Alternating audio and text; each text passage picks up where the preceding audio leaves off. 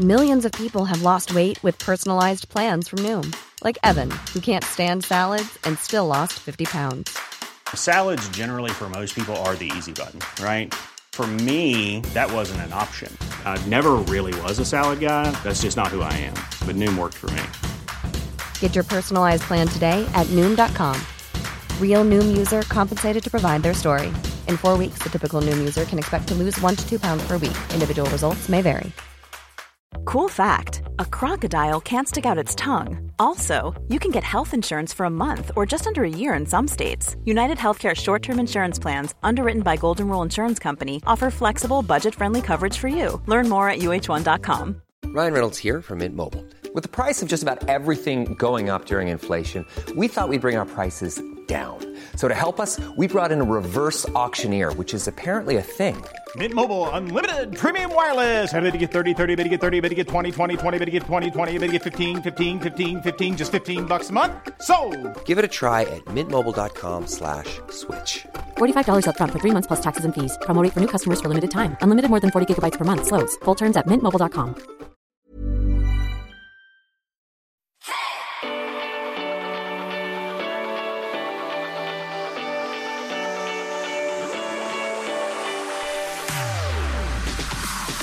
Welcome to the Waffle Shop podcast with me, Taylor James. This is the podcast to get you waffling about your mental health, coping mechanisms, life's minor inconveniences, and the music that soundtracks the journey. So join me each week as I open up shop and have a waffle. Welcome to the Waffle Shop podcast. Today I'm joined by the incredible singer songwriter Jack Garratt. Welcome to the Waffle Shop. Hi. Well, thank you very much for having me. This is a very I've, that was a very surreal. I suddenly realised why it's called the Waffle Shop, and it's for that one line of being able to say "Welcome to the Waffle Shop." Pretty That's a- much, and good- you'll you'll yeah. find out in the next few moments that we chat absolute shite. on this Yeah, well, and so- and I, I was going to say it's very like obviously we've we've never spoken before, but like it's very kind of you to use the word "we" there. Um, it will be me talking at you for for as long as this recording goes on for. It's kind I of one like of the. Yeah, I mean, you say that, but it hasn't happened yet. So At least we're like two two days in, and we're still yeah, you're, still talking. you're yeah, exactly. You're you're preemptively saying so that your audience and listeners don't feel uh, on the defensive. No, it's a good thing. It's not. I can promise you, as someone who has lived with myself for 30 years, I'm doing it now. I'm already doing it. I'm talking Jesus at Christ. you. I'm gonna I'm gonna stop. I'm gonna this shut is up. my show. Get your own. you sell albums for this. Yeah, well, this is my thing. only like two of them though. So Oh, there's a lot more than that. Don't don't come on here and start putting yourself down. Stop. Stop it. yeah, can't wait. so I start each one of my shows with something called the weekly waffle, and it's something that is quite petty, but it you know I get it off my chest and it makes me feel better because I'm all for getting things off my chest because well like I've just said it it makes us feel better. So the thing that has been winding me up this week, Jack, is adulting. I am sick to death of Yeah. deciding what to have for dinner. Right. Okay. Yeah. Yeah. Yeah. Okay. I was going to say, was it the word adulting or the con or the concept of adulting? both. Yeah. Yeah. you yeah, yeah. both? Both. Yeah. You know what? I agree. Horrible word, but I yeah. I am. I've. I used to really dislike when my mom used to wake me up, like at first thing in the morning, like, "What do you want for dinner?" And now I'm the adult, and it's like six o'clock in the morning, and I'm already are- annoyed at the fact that I don't know what I want for dinner. So I, I don't Yeah. know how she did it for all those years. I, I don't know what I want for dinner. I've I discovered recently, not recently, I discovered this a couple of years ago, but I, it's something I kind of try and continue to do. What I've done with myself with that same frustration is I've started limiting myself to my first choice of anything that doesn't deserve more CPU brain power. Like if you like, if you think of if you think of your brain as if it's a computer, it, I mean, and anyone who's listening to this show who understands computers is about to call me an absolute idiot, which they're very right to do. But like, or if you think of your brain as if it's only it's only really got itself an allotted amount of of energy to make decisions well, right? if it's a if it's a machine and it turns off for eight hours while you're asleep that's when it recharges and resets and then you wake up and it's off we go again and there's only x amount of things it can do successfully with all of your energy and all of the benefits of your rest and sleep and yet we as a society and as people waste all of our CPU power, all of our decision making power right at the beginning of the day on what am I going to wear and what am I going to eat. And those are decisions you don't need to care about, but it's decision, it's decisive power you use too early, which means a decision you should be making later in the day, like three o'clock, you now don't have all the resources available to you. So what I've started doing is I'll wake up and I'll have a shower, and I'll eat the first thing that comes into my head and I'll wear the first outfit I think of. And I won't argue with myself. And That's what brilliant. not only did it teach me that like I I can better metabolize my decisions throughout the day, it also taught me that uh, those things don't matter. What you eat for breakfast, un- unless you're eating actual like just whipped cream from the can, like what We've you all done it. what- We've all done it. Which I mean, I'm not going to lie, I've I've done that in the last year regularly. Um, no, but like if you, but it ultimately doesn't matter. It's not something worth wasting that decisive power on. So I agree with you, adulting, because what I think we mean by that is decisions that pretend like they matter more than they actually do. Yeah. Yeah. Cool. And you know what? Cool. That is brilliant. Do you know Hey. what? I'm gonna, I'm gonna, I'm gonna start firing this over on a daily basis now. Like, Yeah. what should I worry about today? I like that. Well, yeah. Well, I mean, just text me whenever you want me to tell you what you'll be worrying about. No, but like, but it, but it came from, it comes from like, I think it's, it's based in reasons why certain kind of enigmatic and celebrated CEOs and business Yeah. people uh, are often seen wearing the same clothes every day. It's, it's decision, it's a decision that doesn't matter that you waste energy on. And if you're, if you feel as though you are losing that energy later in the day, you should be reserving it early in the morning. So I, th- I think that's like one of the reasons, for example, that Steve Jobs only wore white sneakers and Yeah. a black turtleneck and and blue But that's jeans. what who popped into my head as soon as you said that. Because then it's Yeah. even like like Zuckerberg, he always wears like the same Yeah. like outfit all people the time. people who like, are people who are absolutely obsessed with efficiency and efficiency not only with how they um, slowly ruin the world for our benefit but also how they uh, you know maintain a as best a uh, leading and decisive making quality as they can throughout the day i guess I needed to hear that today. good You know i'm what? glad That, that- yeah, that's you know what? That's done. good That great chapter, little chapter is done. Now I want to know what's Hmm. pissing you off. Oh, mate, so many things. Um, I, mine or my. So I was thinking about this when when you said that I I had to come um uh, with with uh, homework, and I I I was stuck between a couple of things. Um, but I think I've decided on. I'll say both of them, but the one I've decided on is I. So this is why I asked you if when you said adulting, did you mean the act of it or the word of it? Because I hate people Imme- immediately Wow. unnecessary. Just Wow. like, full stop. You know what? Full stop. I hate people. Full stop. Quotation marks. heard Jack it here first. Put it, put it on my tombstone. No, I I find it really hard to believe people, I should say, who go on and on about um, grinding and hustling. I I find it I find it really Yes. difficult to take it seriously because I believe in a, in a good work ethic. Like I believe in working hard. If you love what you do, you should be working hard. But again, same thing I was talking about. What is the efficiency of your work like though?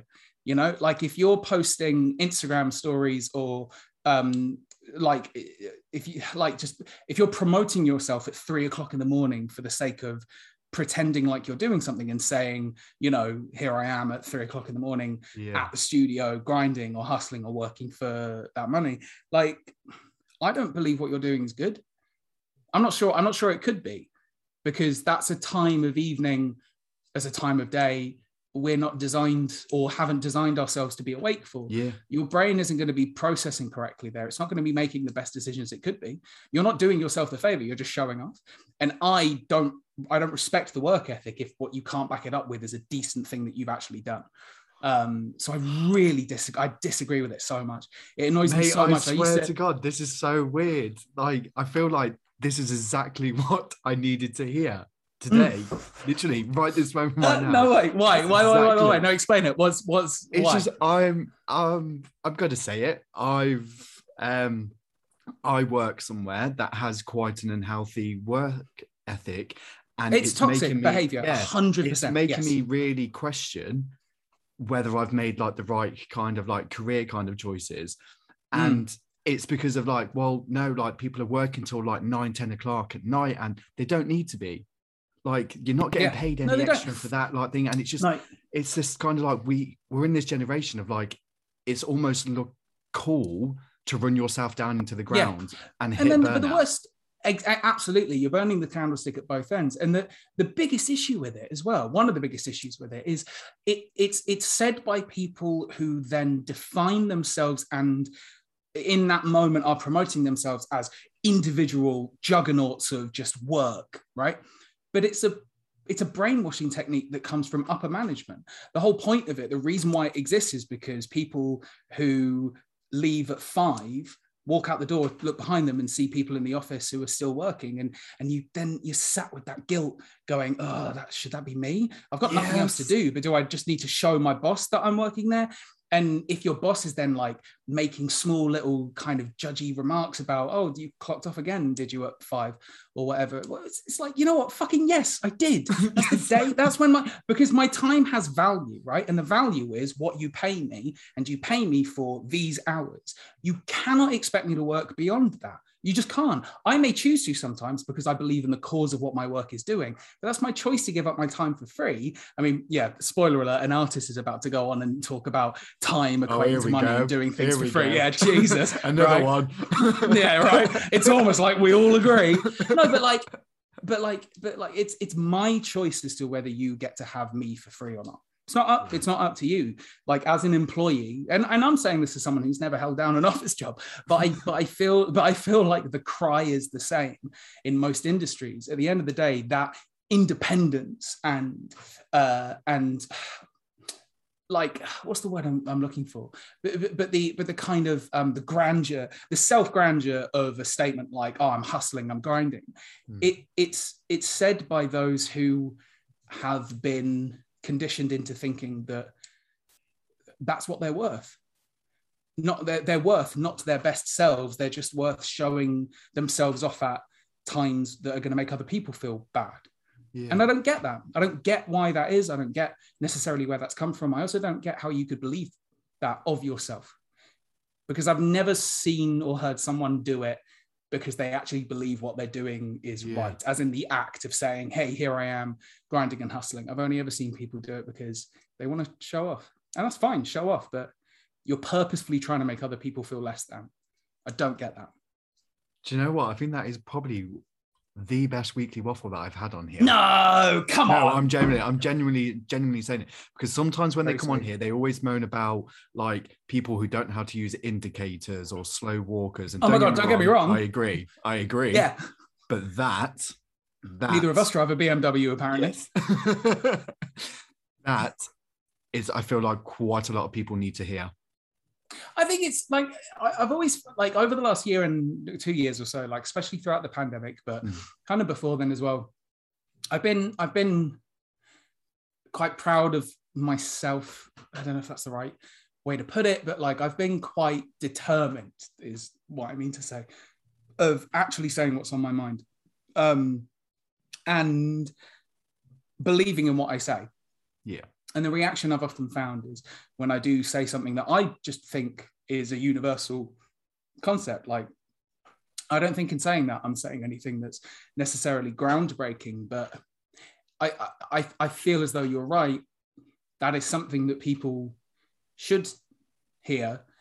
And I'm not patting myself on the back for being the one to say it. It's just something people should hear and be able to hear Yeah. and to be allowed to then repeat and express. And but it's but it's a kind of it's a sort of attitude i think that does get um, does get kind of quashed a bit. Um, because it's it, it's it's it's you judging yourself based on someone else's like external judgment of themselves and what they think about you it's main character syndrome. It's people who Yeah. are just like i'm the main character of everything. You're just an npc you're a non-playable character. You're not real. And i don't know. I just don't agree with people like that. I don't think people like that are healthy for the mental health of a mass public. And i think that people like that are more often than not the people that we end up kind of turning to and looking at on all of our platforms and all of our Mhm. social media. People who just like live in main character worlds and we're just npcs and Mm, not on this show. no not yeah i'm not with that. I don't like that. Yeah, no. We're both main characters on this episode. yeah. But but me more. No i'm kidding. You're the special guest. could you imagine? Oh my god no i don't like it. That was too close to being real was for a second and i didn't wow. like it. Sure, I like this. I like the feistiness. oh good. Good Well, I'm glad someone now. Give does. me like 10 minutes and we're having a row. Oh my god, no, seriously. well, no, it's not even a row. It's just you won't be able to get a word in edgeways because I'll just keep talking. well, in that case, then, something that I do want to talk to you about, and I said it before we started recording, and I followed your journey for quite a while. I remember you winning like the the Critics' Choice Awards, like back. I remember Yeah. seeing. In fact, I think when you really caught my attention, it was a performance, and I don't know whether it was like worry or it was it was something, and there was like Prob- probably worry. it was like it you were in like a cube or something, and it was like the lights, and I was like, wow. It was okay. the it was the it was the BBC Music Awards, uh, 2016, I think. Yeah, and Yeah. it was just like it was the voice and that, that I heard, and I was shout like, oh wow. Yeah. But I do need to thank you because Love, Death, and Dancing, like I said it before we started recording, I'm saying it again. Mm. That album for me got me through a quite a tough time, and Mm. it kind of it showed me, and I obviously I, I kind of want to kind of pick it apart a little bit with yourself, but Mm. it kind of showed me that even though all this kind of like bad stuff is happening, you can still have a little bit of a dance. yeah, right. Yeah, yeah, yeah. I don't know No, that- that's the message that I kind of No, took no, no. from it, but no, I but the thing is like Taylor, I appreciate that man because that is that is exactly where the album came from, and it it honestly thank you because it, it's it's an album that means an awful lot to me, and it's an album that I kind of feel like wasn't able to fulfill its its lifespan um, at the greatest extent with which it could have. Yeah. Um, due to the pandemic and a lot of other I was about to ask of that, like, was that like because of obviously the timing and stuff like that, and obviously we went into well, Yeah. that whole shower of shit that we're kind of yeah i mean and it's and it's and, and and essentially like there was a decision not only not even a week before we were about to release there was a decision there was a sit down we had to have me and my management and talking to my label at the time just being like do we do this the the world has Oh, shifted wow. and just concentrating on other things and loads of albums around that time loads of releases had been paused and put on hold Yeah. and um and yeah so for us as well we had to have a really kind of we had to have the conversation but i don't think we ever thought it would result in us saying yes we should pull it as in like pull Yeah. the release and not put the album out i think my thing being like the art in whatever form in great moments of crisis is something that's needed it's a necessary part of other people's catharsis as they kind of grieve it's a huge and- coping mechanism for people. yeah for like for music for, me is my biggest one. So like yeah I love having people like yourself on here because it's Yeah. like you obviously I- I'm not like musically talented. I don't have that, but like it's when if I'm feeling bad or happy or so, like there's Yeah. always a song or there's always an album or there's always like a voice that kind of I Mm. will lean to kind of stuff. So I, I love Yeah. having these kind of conversations. and they're really important to have as well and and also like there's a reason why like vinyl sales are still skyrocketing and physical sales of records are coming back it's because people people want to hold on to the memories that that music ends up scoring Yeah. for them and and it's something that um the streaming industry as of yet isn't doesn't offer as an experience Yeah. is is how do you catalog your memories with the art that you consume? It's something that our parents did a lot of. Um you know like my my dad's it's the reason i have a record collection is because of my my parents because my dad had one. And i've got a record player and i and and it's uh and it's a it, like I, i'm not i don't say this as to like as to to poo poo anyone but like i have a record player that i really like that i researched and and made sure i got a good one and i've got a good amp with it and a good hi-fi system. Like i, I went for it but that's because the ritual of touching the music is is important to me as important as the listening of it um, Yeah. and there are other much um, more affordable ways of doing the exact same thing um, those little like suitcase uh, record players that you Yeah, can yeah. get um, like and those are incredible because what they allow you to do is take the take the record and still physically touch it and hold it take the music and turn it into a physical memory um, and in these kind of times when there is a i mean like in our, our generation or at least my generation's never experienced anything like this uh, before in their life where there is a mass grief that's hit everyone at the same Yeah. time. A grief of uh, loved ones a grief of family a grief of time and a grief of, of experience. Like there it- people I, I tell you what's a really funny fact that i found out.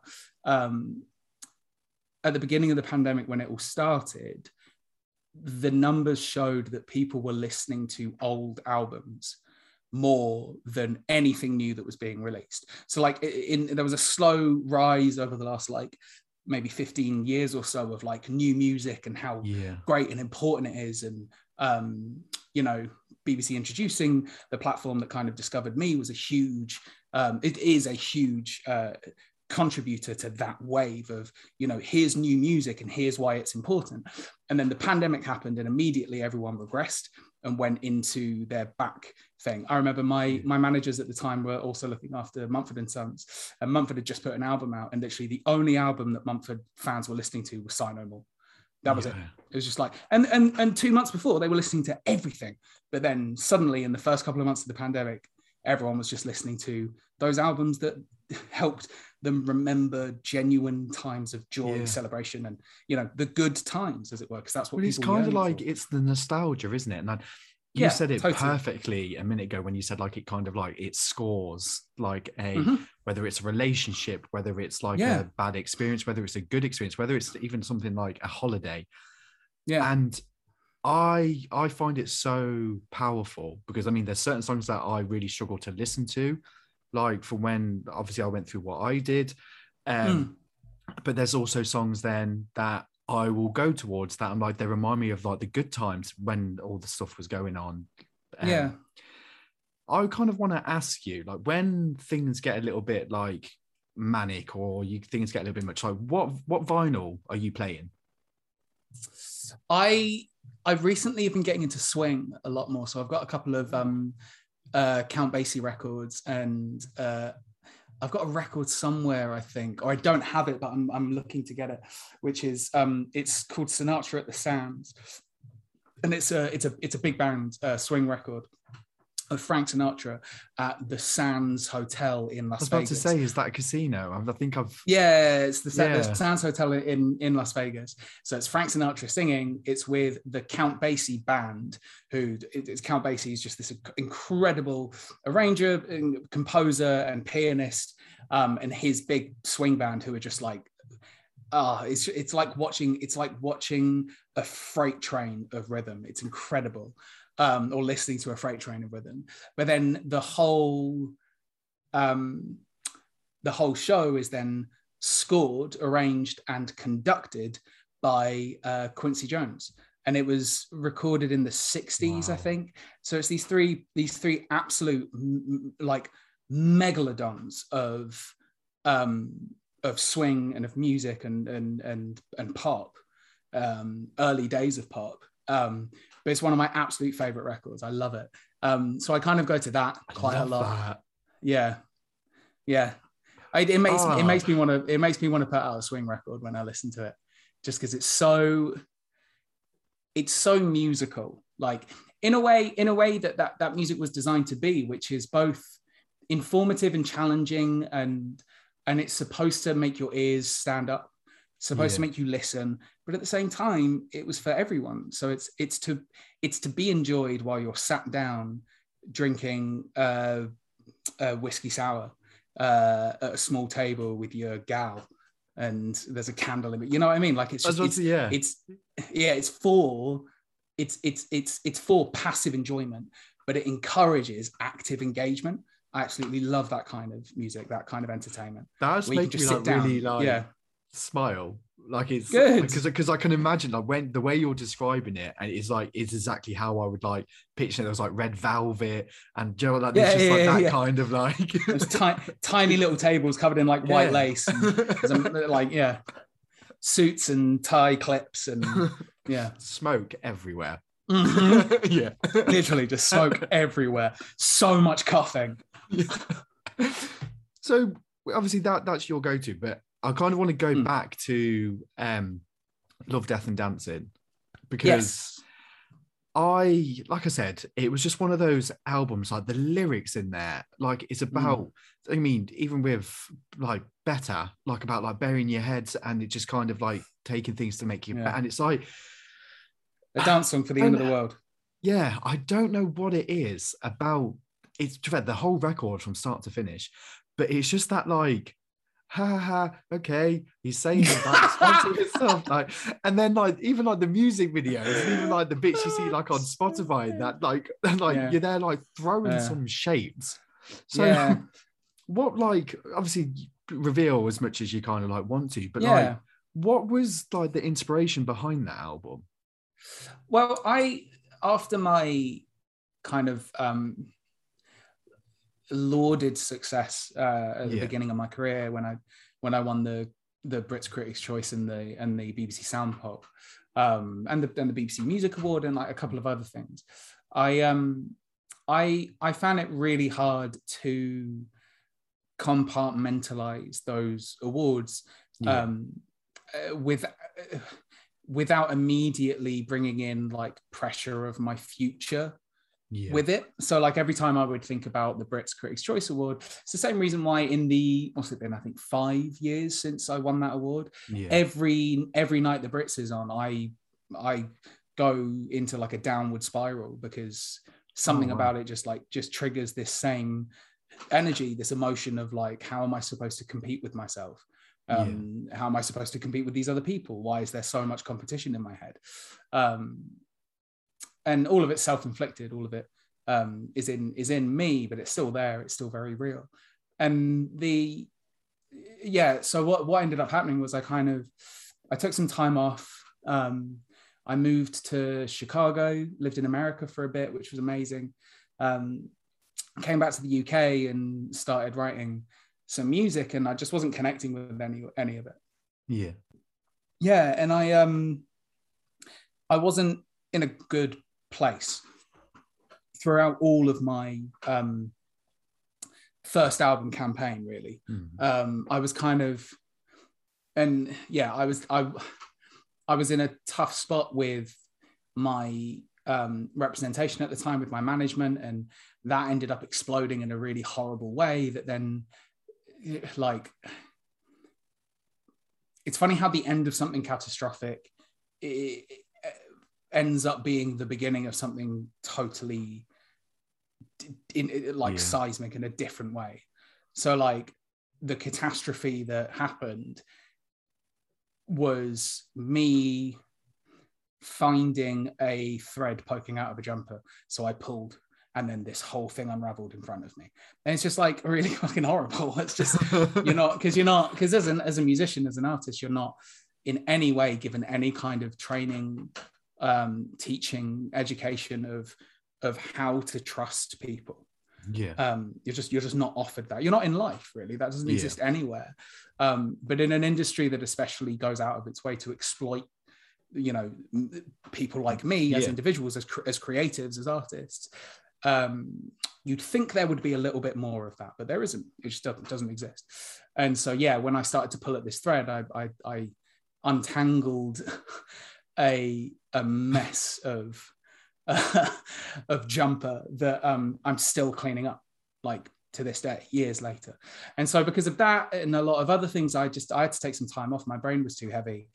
Um, and in the time I took off, I don't know what happened and I don't know how it happened, but I I've I think I've had um, depression with me my entire life, and it, Yeah. it annoyingly presented itself as like as manifest as like a as a co- complete coherent um thing Yeah. uh, in that time and it, which in it itself me- is a lot of lot to deal with so if Yeah. you're you know you've got all Yeah. these kind of outside pressures like these awards like i mean your personal life and you know Yeah. and it's it's a lot to deal with so that is it's a lot to kind of i mean i i still don't know how people process it like we are incredibly resilient creatures so Yeah. yeah like I thank you for sharing that. yeah the no of course thank you I, the, the the awful thing about it being that like you're you, i ended up at least and and I'm, I'm assuming that other people will be able to kind of understand this as well um i i my my depression couldn't be at the forefront because there was too much else going on. Yeah. and so what that meant is it then presented itself in in ways that were then quicker to deal with. And so i became a very i became a very angry very bitter person because rather than you know going to therapy spending the time over months deconstructing my inner thoughts rebuilding them finding out the points at which i was most vulnerable where was this depression coming from? Not to erase it but just to to spot Yeah. it to go there it is all right cool i can better understand it now because i can see it um, because I didn't have that time available to me because I was traveling around the world and I was uh, doing my career and having all of these awards and the pressure of all of that. Um, I ended up just I would burst out in lashes of just anger and frustration um, because I was co- I was always at that boiling point. That was my my my state of um, my resting state yeah. was was angry. Yeah. Um, no which i is get horrible it. I can, and yeah. and and ultimately more than anything it's exhausting. And that's what i found when i then ended up I, I when the tour stopped when the album stopped and everything finished. And and that wasn't gradual either. That was like the next day i came home from my last show and that was it. I was not was on it. tour anymore and i'd finished. So there's no real time to like slow down and and get yourself used to a new rhythm or a new speed it's um it's you're in an airplane and the, the plane just stops and you have to have been holding on to something i guess so you yeah. don't fly forwards. Um the best analogy i have for actually is i remember um i went to the doctors years ago um to get advice on how to not get sick while i was about to go on my first tour and the doctor said that um what was it the best the best thing to do is to just keep moving. What happens eh, when you've uh, been working, working, working, doing something is your body ends up producing uh, X amount of adrenaline that your Yeah. the, it, it- well your brain produces the adrenaline that your body is telling it it needs to get through a, a normal day. And then suddenly you stop, you go on holiday and you you do whatever, you take a day off at home and you put your feet up on the couch. Your body, though is still, hasn't been able to tell your brain yet it doesn't need all the adrenaline that it's about to receive. yeah So the brain gives you all of this ad- adrenaline uh, as if you're on your feet doing your busy day, but you're sat on your ass doing absolutely nothing. and as the adrenaline sits and metabolizes and and stays in your body, um, I think because it's a it's a protein, as it decays, it poisons you, weakens your immune system, and makes you sick. That's why you get a cold when you go on holiday. Ah. That's why you feel ill when you'd sat at home doing nothing because you've been running around the last couple of weeks. But like, that's all I can explain it as being similar to. I came home from this whirlwind and my adrenaline was just at maximum capacity. It was it was giving me everything it thought I needed, and then annoyingly had to learn over the course of a month or so I didn't need that adrenaline anymore. And th- all those things, you know, as those chemicals decayed in me, um, my depression kind of took hold of that decay and started to control my life a little bit. And the album Love, Death, and Dancing came from that place of not not the place of that discovery because it wasn't until years later that I realized that something was wrong. yeah It came it came from like the second or third discovery. It was um uh, when did the album come out? A couple of years ago. I think it was like 2018, 2017. I was in, um, no, it would have been 2019, 18. Who knows? I was, uh, I'd written a whole album and I'd overdone it and overplayed it and overproduced it and overwritten it. And I wasn't feeling it and I didn't vibe with myself and I wasn't creating anything I liked. And I've I've always I've never really liked myself. And so I was in this place of not liking myself even more because the music I was making didn't represent me. And Yeah. I I felt out of sync with myself. And I went to New York um, with my uh, fiance at the time and we had this amazing trip in New York and did all these incredible things. And um, I wasn't really there for work. We were just there because we could be, and it was a really great opportunity. And we got to see friends um, like out out of New York in in the um, uh, what do you call it? Like out of state or upstate Yeah. New York. And one night in a through a blizzard, we drove back and drove into Times Square and parked the car because we were going to see a taping of Saturday Night Live, which is just my absolute favorite TV show of all time. Like this unbelievable, like ridiculous, brilliant weekend, and all these opportunities. That same weekend, we went to go and see Hamilton because I I tweeted like, "Hey, I'm in New York and I need things to do," and someone who was in Hamilton was a fan of me and was like. Come and see Hamilton. I was like, yes, okay, and, and and so we got to do that, and we had these amazing seats, like front center of the balcony, like the best seats in the house, and like it was a truly incredible weekend of all these things happening, and these things had all happened because of me and my career and the opportunities it was bringing me. This amazing, wonderful, fulfilling weekend of things I'd allowed myself, and I and I could not enjoy any of it. And I came back to the Airbnb with uh, with my fiance, and I just sat down and I had, I had a thought. This was after the SNL taping, so it was like we went to the dress rehearsal. So we got back, and it was like ten o'clock in the evening, eleven o'clock in the evening. I just sat there, and after a minute, I um and a trigger warning, uh, a suicide. I had the thought in my head, a voice in my head that said, uh, "You you should kill yourself because you're not happy with any Yeah. of this. People people would just be better off without you because you can't even be happy with all of this joy that's around you." And before I could like rebuttal, the same voice said, "But you won't because you're a coward." And it was this Wow. horrible revelation for me where I realized I was not only sad and depressed and not happy, Yeah. I had no joy or love for myself to the point where I could not even accept the thought of you might want to kill yourself yeah. and sympathize with myself. I was immediately attacking myself for thinking it. And it's just that's there was no joy in me. And I broke down and told my my fiance at the time and uh, came home and I wrote Mara, I think, and Time, and She Will Lay My Body on the Stone in the same week. And I and, the, and and the album sorted itself out from there.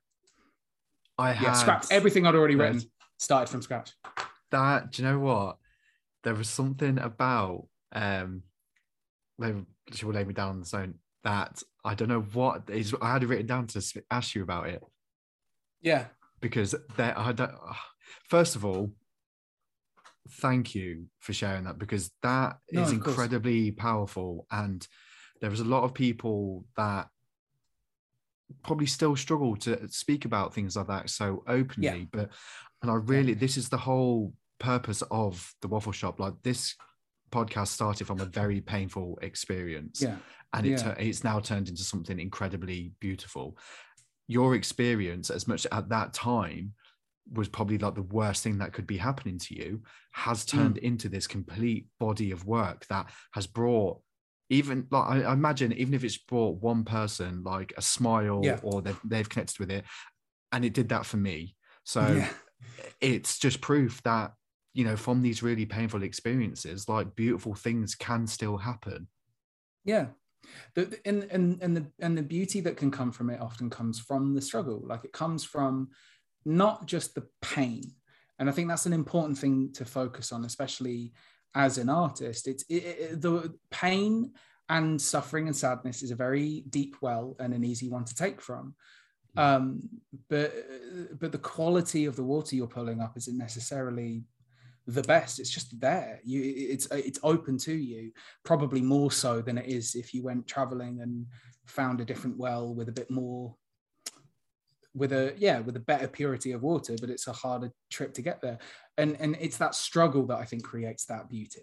Um you know like the the next the next thing in my kind of um in my book of, of that struggle being the that that album and subsequently the the the, the promotion of it um i i found a lot of strength and a lot of um, safety and security in, in my fiance, who then became my wife, who then left me uh, in the pandemic last year.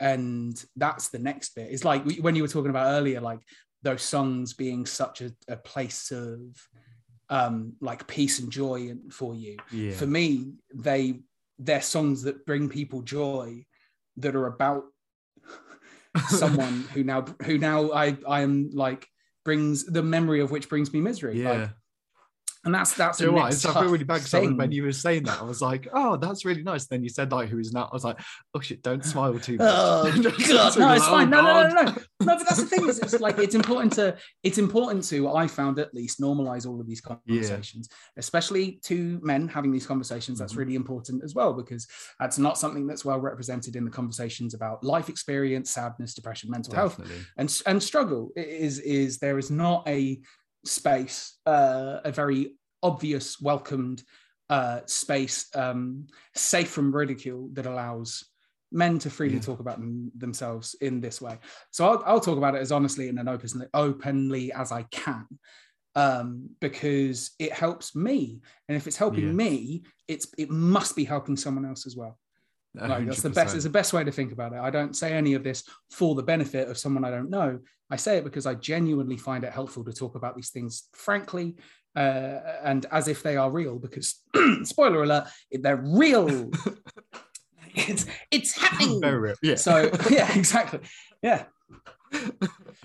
On ah, this is I I don't know what to expect from this conversation, but this is just I feel I don't know, I feel all like inspired. I feel all like Good. yeah, because it's it's so important. And like you said, like it's not spoken about enough. And you know, it's as much as it sounds like very candid now, and like we're having like we turn it into like a little bit of a not necessarily a joke, but we can kind of find the kind of comedy in the kind of pain and stuff like that. As much as yeah, Yeah. it was and, really and it's but- and it's and it's important to do so but for the for the um uh oh, sorry for the remedy it- it gives us Yeah. for the yeah for the relief of pain it gives us absolutely yeah sorry carry on no, no, I, I, you literally said what I was about to say. sorry Did you? It was like, oh, God. oh God. Welcome to the waffle shop, hosted by Jack Garratt. So- Yeah. Bye. So, yeah, so, you had your chance, Taylor. oh no no i'm not meaning to i'll shut up for the next 15 minutes i won't say a word No, don't you dare, don't you dare. because with that, I, I obviously I'm very open about um kind of music being my biggest coping mechanism. Hmm. Now, I love asking these questions, and there's a reason why I don't kind of preempt my guest because I like to see Uh-oh. the thought process. Yeah. oh boy some yeah, some of them are like dreadful that come out with this. Like they say the first thing that comes into their head, and they're like, I'm like, oh, okay, wasn't expecting that. But okay cool can't wait yeah no give it bring what it I'm, is I'm the ready song? I mean, I know you can throw some shapes, like we've we've seen the like the music videos now, but if you're out and about, what is the first song that is playing to get you on the dance floor? um Love this. it, okay so it could it could be many things Okay. but it will most likely be Mm.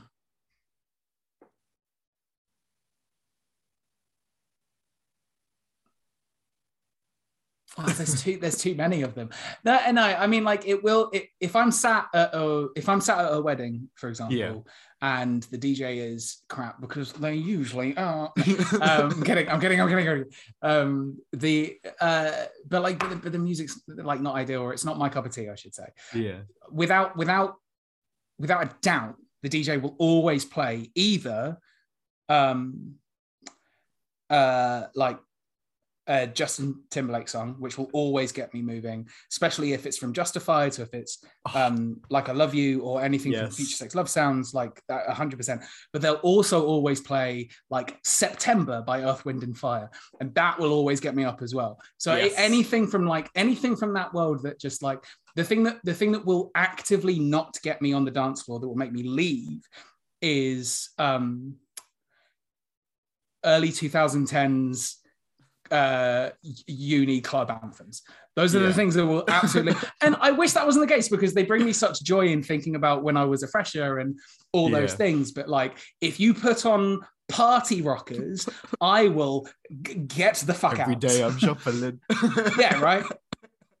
Um but like but no i i and especially as i'm like getting getting older and just being happier in in being miserable um the things that genuinely bring me joy. No because that's the thing is it's like it's the it's the it's the larry david thing of like nah, i'm not gonna do this. Um, i just i don't me. need to. I'm just not gonna do it. It's fine. Macarena? i'm just Nope. i'm not gonna do it. I'm not gonna do it. No but the thing Nope. but like but oh my god that's not to say that if the right song comes on i'm not gonna absolutely go for it do you know what i mean? There's a difference between like what i'm trying to not be when i'm saying all that is like oh look at me on my high horse and my taste in music. No but it's it's more just like if you put on any earth wind and fire any prince any david bowie uh any stevie wonder i will be the only person on that dance floor because i will have hit everyone with my limbs Do you know what though? Like- I love this because I feel like you're the first person who's come on here and been honest about it.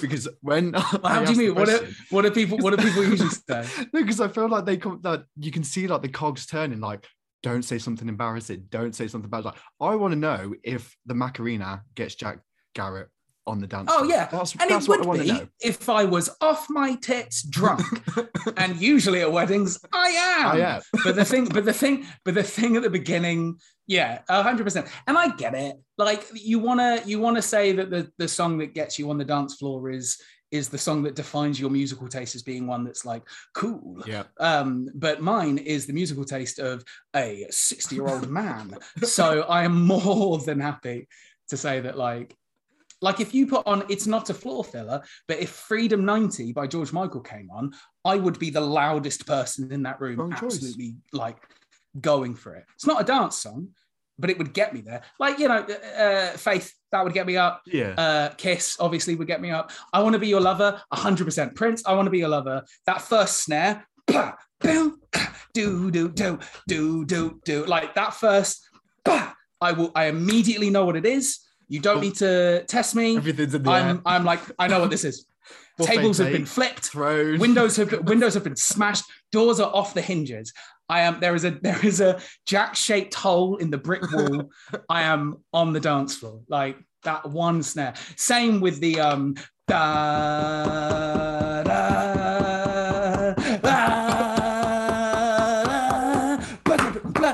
I, promise you, anyone listening, Oh, I was. go and listen. Was- Go listen to go listen to the song. Go listen to the song right now, and then come back. That was the right key. I promise you. That's how much I. That's how well I. That's how It much I, it bleeds through me. That I was song, about to Let's start Dance, David dancing. Bowie. So, I mean, and why would you not? It's a tune. oh, yes, Was was that Okay. a good answer? yes, no, that was the best answer. Honestly, because it leads very nicely to my next question. How do you feel about Uh-oh. Pitbull? And be very careful how you answer this one, Jack. well, because he's Mr. Worldwide. Yes. be very I- careful how you answer this. The man, the man rhymed Kodak with Kodak. talent. Pure Disagree. talent. disagree wholeheartedly. No, I mean, look, I'm not. I'm on. not one. That's it. We're, it stood. We were getting on That's so it. Full, well. full stop. Full stop. No, I'm not one. Look. I, in the in the in the in the job of creating art the, or music, whatever you want to call it, the one thing that you learn is it's fucking hard. No matter what you're doing, what you're making, no matter how how uh, baseless, middle of the road, low hanging fruit it may seem, it's still hard to do. Uh, I have never enjoyed a song that Pitbull has done, but that's because it's not for me. That doesn't make it that doesn't make it bad or like anything. So my opinion is it's it's not for me, and therefore I don't enjoy it. That's it. That's where that's the full you know stop. No judgment on anyone who listens to it. song, In that, and it's the reason why I asked that because Yeah. He does thought- rhyme Kodak with Kodak though. he does, he does. that entire lyric that entire lyric not only does it not make sense i will i will say as much as what i've just said about like oh yeah music's for everyone uh, i will also say objectively it is bad writing uh wait come on give me yeah give, give me He's got it knocked off. everything tonight i'm going to read it to you as a spoken as a piece of spoken word poetry okay oh my god, this is brilliant. Okay. okay. okay are you ready are you ready I'm gonna add some dramatic right music. there you are i want The edit. Okay. Me? Not working hard? yeah, right. Picture that with a Kodak. Or better yet, go to Times Square. Take a picture of me with a Kodak. Took my life from negative to positive. I just want you all to know that. And tonight, let's enjoy life. Pitbull, Neo, Neo. That's right. you know what? No, I'm kidding. I'm kidding. I'm not that guy. I'm not going to be If this the... podcast ends tomorrow, that that Uh. is what I'm going out with. that was beautiful. That Good. was Well, I'm glad.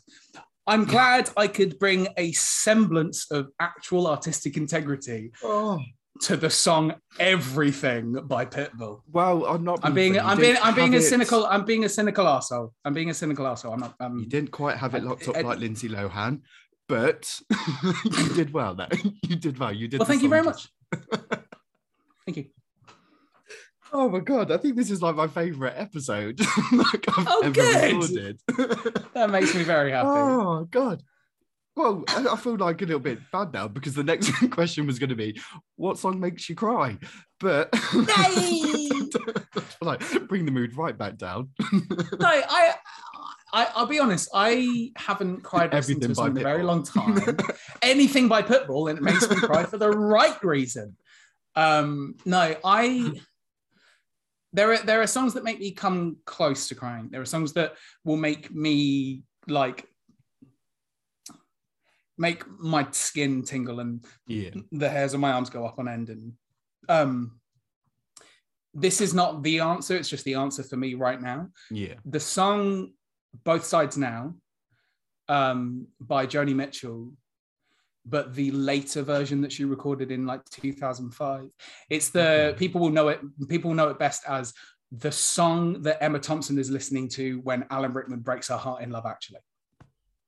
Right? That song when she's standing there and she has she has to get her she's Yeah. crying and she has to get her shit together and go out and take the kiss of the nativity and she's just found out that alan rickman's having a bought bloody necklace for someone else alan scumbag. um oh rest in god peace. Like, Rest in peace. every single time I watch that film, I think he's not going to do it. Every time. Um, but that song, it- it- like, and that whole album's gorgeous, and just the the the haunting beauty of the time not represented in that performance because she Yeah, recorded that song originally in the 70s, I think, and it's her on guitar and it's very Joni Mitchell. And then this 2005 2006 version, which is her singing solo against a dis- almost discordant, but just like cl- cluttered, like, oh my God, it's beautiful. Um, uh, just a warm, um, weighted blanket of strings and piano. That's the accompaniment, and it's just her. And she's old, and you can hear it. And she doesn't hide that in her performance. Like the point of the, of the performances, I like of representing the time. Sorry, sorry, eh, of of singing about the time not represented in that Yeah. moment. which is all the time before it. And that's just so beautiful as a concept and so hard to perform. And she does it effortlessly. Um, so yeah, both sides now. I think it's 2005. Uh, Joni Mitchell. I'm yeah. That is again a brilliant answer. Yeah, you should go and listen to it. And No, I am because I literally yeah, I, I can hear it like going on in my head, but it's like Yeah, I'm gonna that's it. I'm gonna add it Yeah. to my play my sad playlist. but again, it's the, the the song that Emma Thompson cries to in Love Actually, when Alan Rickman breaks her heart. oh, like Jack, seriously, you have been a dream. oh, mate, well, like thank you. genuinely, Good. absolute dream. Like, I'm like I said. I didn't really know what to expect, but you literally, you've brought me like near enough to like to tears. You've literally like that. That I can't. I'm. It's not often that I'm lost for words, but that rendition of that Pitbull song has literally. It's gonna have a special place in my heart, Jack. You know how at the, you know how at the uh, at the uh, um how like I could ask you to maybe cut something out if I wasn't necessarily happy with it. Cut, No. cut that out No. just because I want to disappoint you, just because I want to be difficult. I just want to be a dickhead. Like no, that's very sweet. You're very kind. No, honestly, you you've been. I, I don't even know what to say. Like it has been absolutely Oh, brilliant. Cheers. but Taylor. Thank you, before you go, yes, obviously, I'm very appreciative of your time. Yeah. What's next? Like album tonight what's or coming? no? I'm- looking Yeah, for inspiration because I'm sick of That's what I'm deciding. going. I'm going. I'm seeing a friend for a drink. It's going to be nice. Um, Good. no, I I've got some things up my sleeve. I like Really. I think is all I can say. Um, depending on when this comes out, um, I may have released some new music, possibly. Who knows? Um, I'm working on some stuff at the moment. I, I just put Yeah. a song out a couple of days ago um, eh, that is, uh, as of this recording at least, still available. It's up on my Bandcamp. I, um, I'm independent now. I've, my label dropped me last year, so I'm, I'm making music by myself for myself. Um, yeah, and I released a song called Very Eton well. Mess. May I add? Um, very, very well.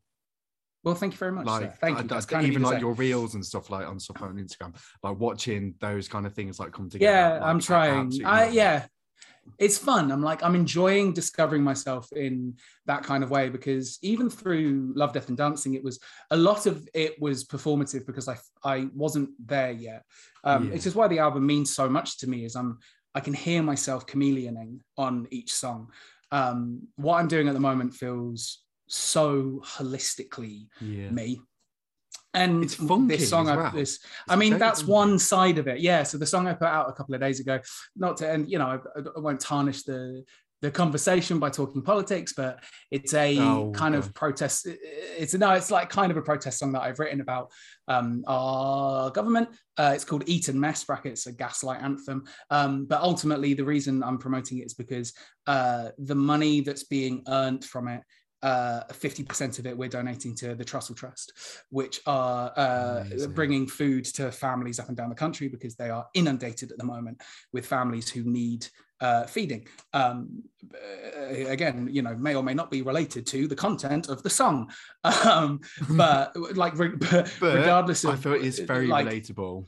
Very uh, relatable. yeah, I mean, yeah. we all I think they're agree. assholes. I would think, yeah. like to think so. yes, uh, but it's it's a very cathartic listen, I think, because it is ultimately like we were talking about better.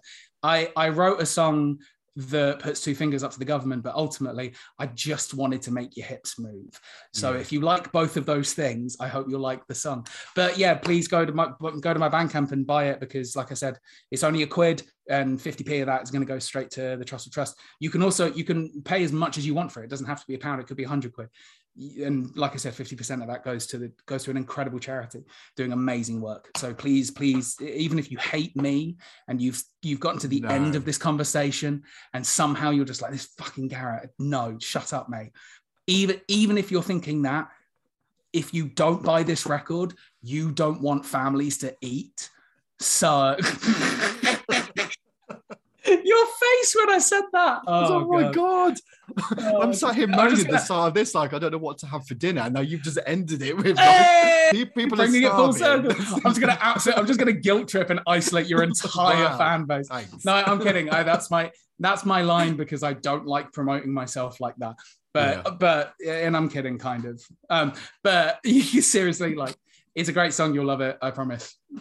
Even if you won't. I was doing so well. I lost it right in the last 30 seconds. All of my No, chat was no. fine. And then in the last 30 seconds, I'm like, "Rah." Fuck the government. People are starving. Hmm. I my song. what, a, what a way to end it. bye. Oh my funny. god, mate. Honestly, thank you so much for joining me for It's a waffle. no, You have thank been you, mate. It's my pleasure. Thank you. Good. I'm glad, and thank you so much for having me. Like I said earlier, Oh. really important that these kind of platforms exist and that people share their stories. Um, and especially really important that two men can have conversations about the kind of things that we've been having conversations about. Um, and if there are, yeah, if there's anyone listening uh, who is uh, uh, well, anyone, but kind of anyone who's a man who's kind of struggling at the moment, talk to people. They will want to hear, I promise. Um, and if you have a father in your life, a brother in your life, a friend in your life um, who identifies as a man, ask them if they're okay. Uh, it's a very small thing that could be um, a crucial bridge to uh, someone you care about. Just entertaining the idea of discussing their mental health, um, which is something we should all be encouraging each other to do. Um, yeah, Mate, I that was beautiful. Thank Thanks, you. man. no, thank you. Thank you. No, thank you. That's my pleasure. No, thank you. Ever catch yourself eating the same flavorless dinner three days in a row? Dreaming of something better? Well, HelloFresh is your guilt-free dream come true, baby. It's me, Keke Palmer. Let's wake up those taste buds with hot, juicy pecan-crusted chicken or garlic butter shrimp scampi. Mm. Hello Fresh. Stop dreaming of all the delicious possibilities and dig in at HelloFresh.com. Let's get this dinner party started. Want to get a chiseled look in the jawline? Sculpt and shape your jawline with added volume from Juvederm Volux XC. Juvederm Volux XC is an injectable gel specifically designed to be robust enough to improve moderate to severe loss of jawline definition. And it is the first and only hyaluronic acid filler approved for the jawline. Add volume to your jawline for a chiseled look with Juvederm Volux XC. For important safety information and to find a licensed specialist, visit juvederm.com. That's J U V D R M.com. Not for people with severe allergic reactions, allergies to lidocaine, or the proteins used in Juvederm. Common side effects include injection site redness, swelling, pain, tenderness, firmness, lumps, bumps, bruising, discoloration, or itching. There's a risk of unintentional injection into a blood vessel, which can cause vision abnormalities, blindness, stroke, temporary scabs, or scarring. Talk to a licensed specialist to find out if it's right for you. Visit juvederm.com. That's J U V E D E R M.com. Hello, this is Danny Pellegrino, host of the Everything Iconic podcast, and I'm here to tell you all about Splash Refresher because hydration is mandatory, but boring is not. Now, I love my water, but if I don't spice it up, I'm not going to finish what I took out of the fridge. That's why I love my Splash Refresher, which is flavorful, delicious, bright, hydrating, and zero calories. The wild berry flavor is my fave. No, wait, is the pineapple mango flavor my fave? You know what? All five craveable splash refresher flavors are my fave because they're so delicious. So get hydrated and enjoy it with Splash Refresher.